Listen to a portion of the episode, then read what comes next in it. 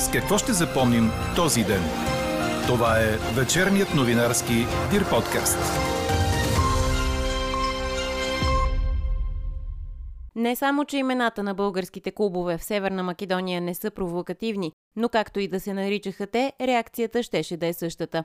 Останете с вечерните подкаст новини, за да чуете още от коментара на Александър Петров от Фундация Българска памет, след вчерашната стрелба по клуба на гражданско сдружение Цар Борис III в Охрид. И още от темите, които ще чуете. Всяка трета жена на възраст между 18 и 29 години е била насилвана от свой партньор, а над 12% от българките са подлагани на сексуален тормоз на работа.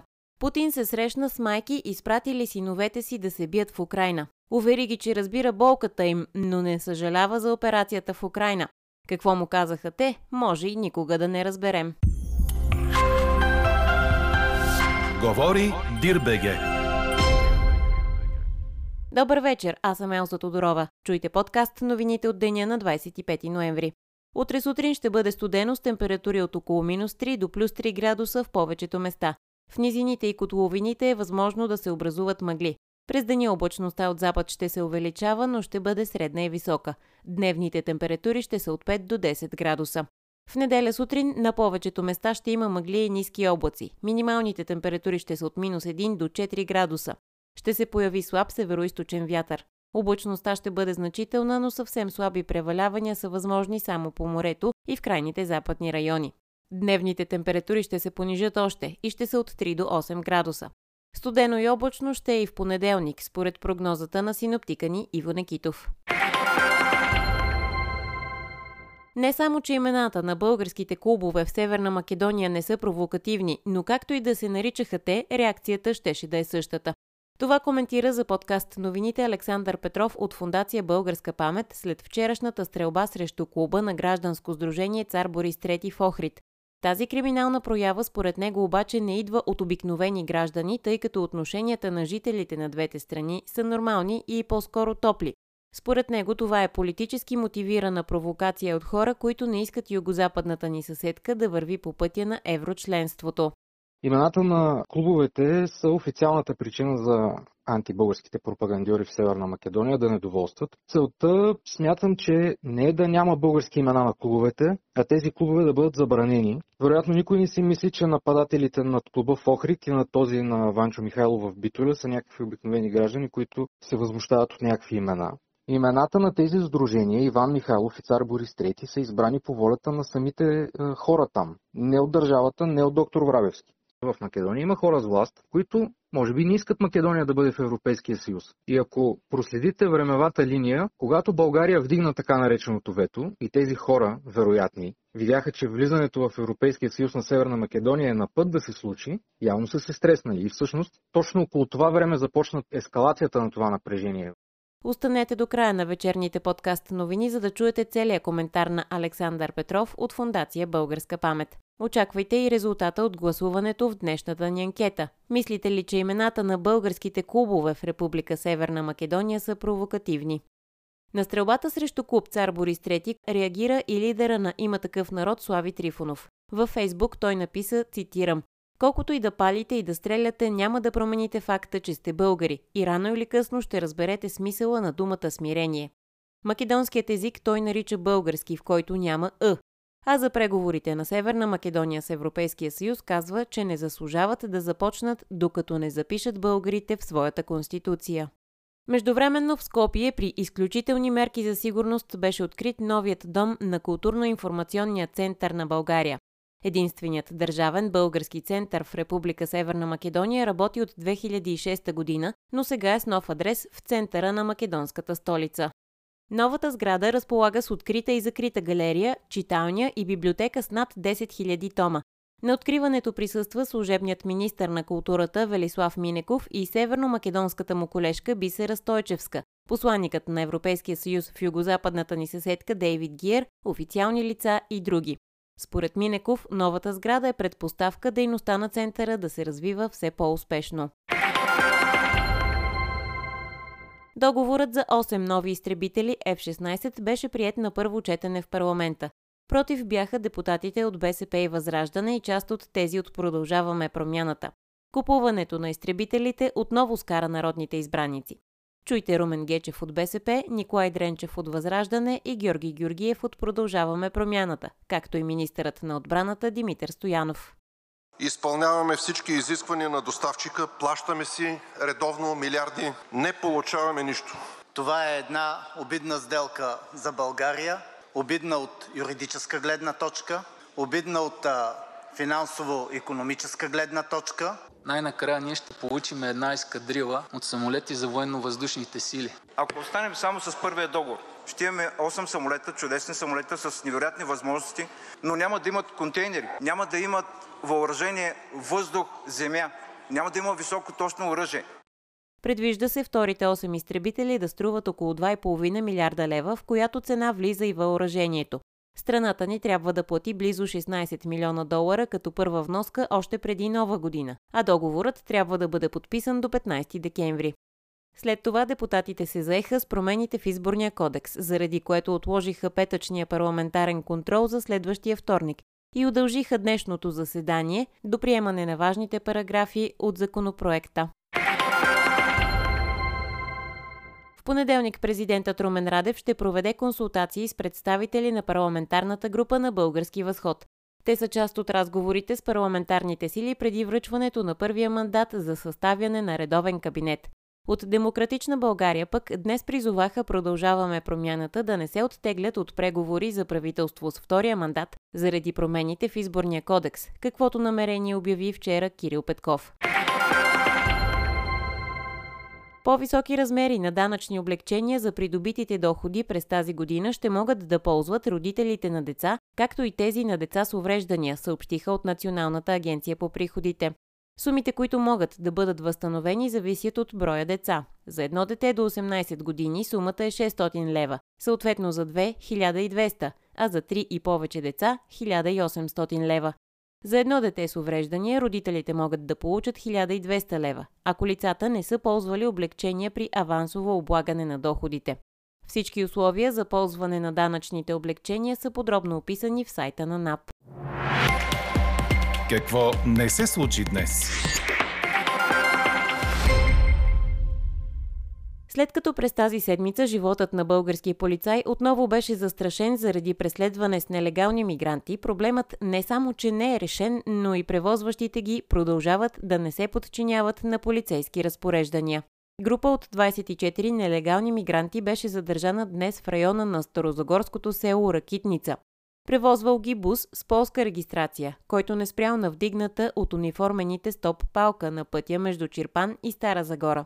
При последвалото преследване шофьорът загубил контрол над превозното средство, то се завъртяло на пътя и така се стигнало до задържането на мигрантите.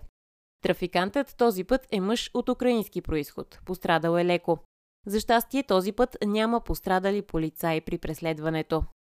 На този фон от горите на Странджа бяха събрани и извозени над 30 тона битови отпадъци, като в акцията са се включили от Държавното горско стопанство в Малко Търново, дирекцията на Природен парк Странджа и работници към общината.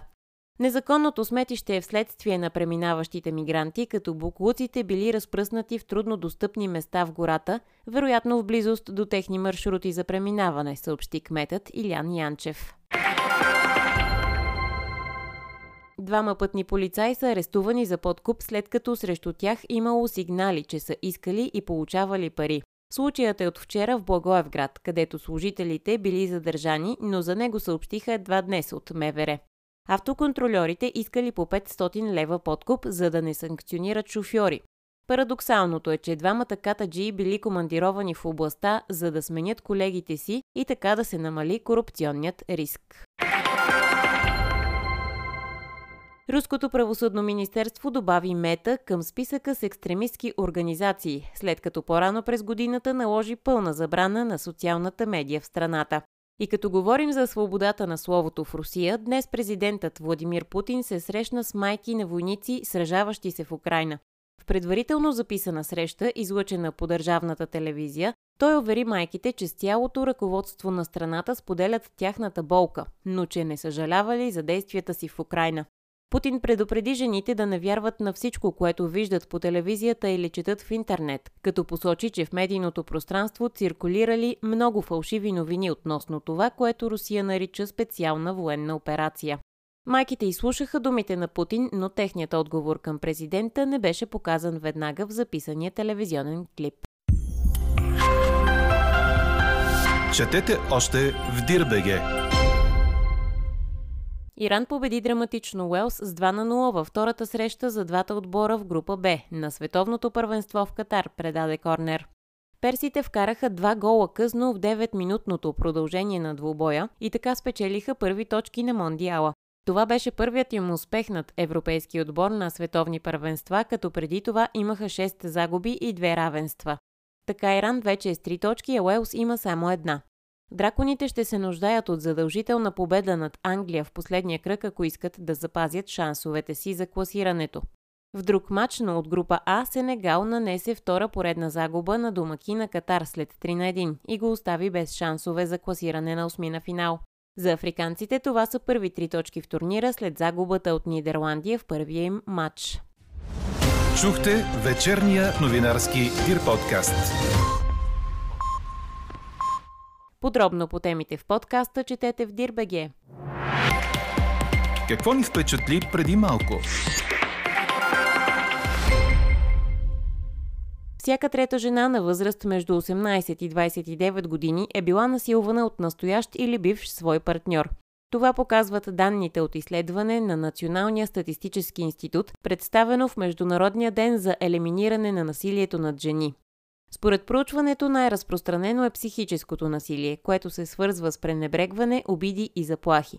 От тормоз представителите на женския пол често страдат и на работното си място.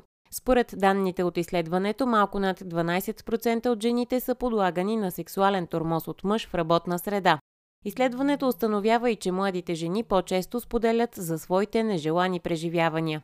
Проучването е проведено от ноември миналата година до февруари тази, сред жени на възраст от 17 до 84 години. По-рано в парламента от ГЕРБ и БСП настояха в декларации за бързо приемане на закон, който да регулира проблема с домашното насилие у нас и да помага на нуждаещите се от подкрепа и закрила. Трябва да работим за превенция, трябва да работим още от училища и детски градини с социални служители, служители на Министерството на вътрешните работи, с неправителствения сектор. На първо място по превенция, на второ място по осигуряване на адекватна защита на жертвите от домашно насилие, осигуряване на адекватни здравни, социални и правни услуги. И много се надявам и мога да изразя нашата позиция от името на нашата група, че ако Министерският съвет не внесе това, този закон, който се работеше по време на правителството на Борисов 3, ние ще направим това. България все още се държи, сякаш насилието, основано на пола и домашното насилие, не са проблеми, изискващи целенасочени действия от институциите. Все още няма достатъчни мерки за превенция. Все още не се разпознава свръхуязвимата позиция, в която се намират жертвите на тези типове насилие. Обществото ни трябва да прогледне.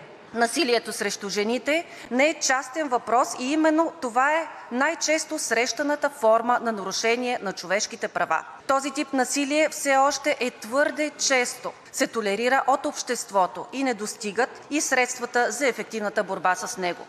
Срещу насилието над жените са предвидени протестни прояви в София и в Пловдив. Знаково за този ден е и решение на районния съд в Казанлък. 36 годишен мъж е осъден на 5 години затвор за изнасилване и будствени действия на непълнолетно момиче в село Енина. Каква я мислехме, каква стана? Мислите ли, че имената на българските клубове в Република Северна Македония са провокативни? Това ви питахме днес. 70% от отговорите са не. Ето и два от коментарите ви по темата. У нас има паметници на руската армия и то не един и два. В онзи период са ни освободили от турци и фашисти. Да, сега ролята им е отрицателна, но това не значи, че трябва да се отрича миналото. Дава пример наш слушател. Друг директно казва, мисля, че името Република Северна Македония е провокативно. Според Александър Петров от Фундация Българска памет, която ще възстанови щетите след стрелбата по клуба на гражданско сдружение Цар Борис III в Охрид, Както и да бъдат наречени нашите клубове в Северна Македония, подобни случки няма да спрат да се повтарят, а коренът им според него е политически. Чуйте! Мислите ли, че имената на българските клубове в Република Северна Македония са провокативни? Ами разбира се, че не са провокативни. Те са имена, които народа ни тачи. Всъщност истината е, че каквито имена да бяха сложени, реакцията щеше да е най-вероятно същата и това личи от отношението на властите към абсолютно всички българи в Македония, поне с тези, с които имаме ежедневни отношения, те не са никак малко. Така че те каквото и да направят, все е грешно. Имената на клубовете са официалната причина за антибългарските пропагандьори в Северна Македония да недоволстват, меко казано да недоволстват. И всъщност целта смятам, че не е да няма български имена на клубовете, а тези клубове да бъдат забранени и да бъде забранена всякаква българска дейност. Пък казвам пропагандьори, защото вероятно никой не си мисли, че нападателите над клуба в Охрид и на този на Ванчо Михайлов в Битуля са някакви обикновени граждани, които се възмущават от някакви имена да не стигна по-далеч и да предположа, че може би физическите нападатели изобщо нямат представа кои са Ванчо Михайлов и цар Борис. По неадекватните им действия си личи нивото на най-малко на образование, което вероятно имат. Всъщност тези физически нападатели не са тези, които, от които е дошла идеята да нападат. А дори да знаят кои са, това са някакви лъжи, които са им втълпявани в годините. Вярно е, че лидерът на тамошното ВМРО, господин Мицкоски, промени посоката на вятъра, опита поне, като призна, че Иван Михайлов все пак е бил лидер на ВМРО, дали добър или лош за тях няма значение, важното е, че е бил лидер и той протестирал срещу царя, т.е. срещу клуба в, в, в Охрид.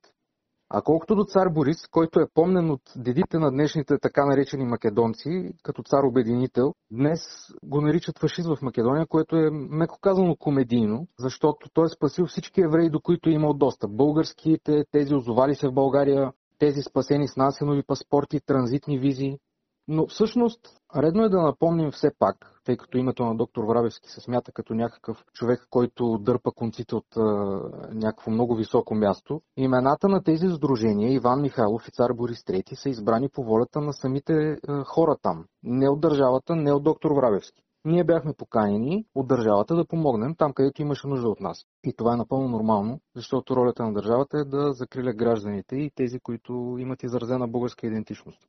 Така че тези клубове трябва да бъдат мостове за сътрудничество. И въпреки това, не смятаме, че трябва имената да бъдат сменени на клубовете. И се базираме на закона на свободното сдружаване. Всъщност македонската държава вече е осъдена за това сдружение в Страсбург, доколкото ми е известно. И в България има много обекти, именувани на, и на цар Борис и на Иван Михайлов. Но държавата ще заеме официална позиция по казуса, ние продължаваме да работим с нея в тясно сътрудничество.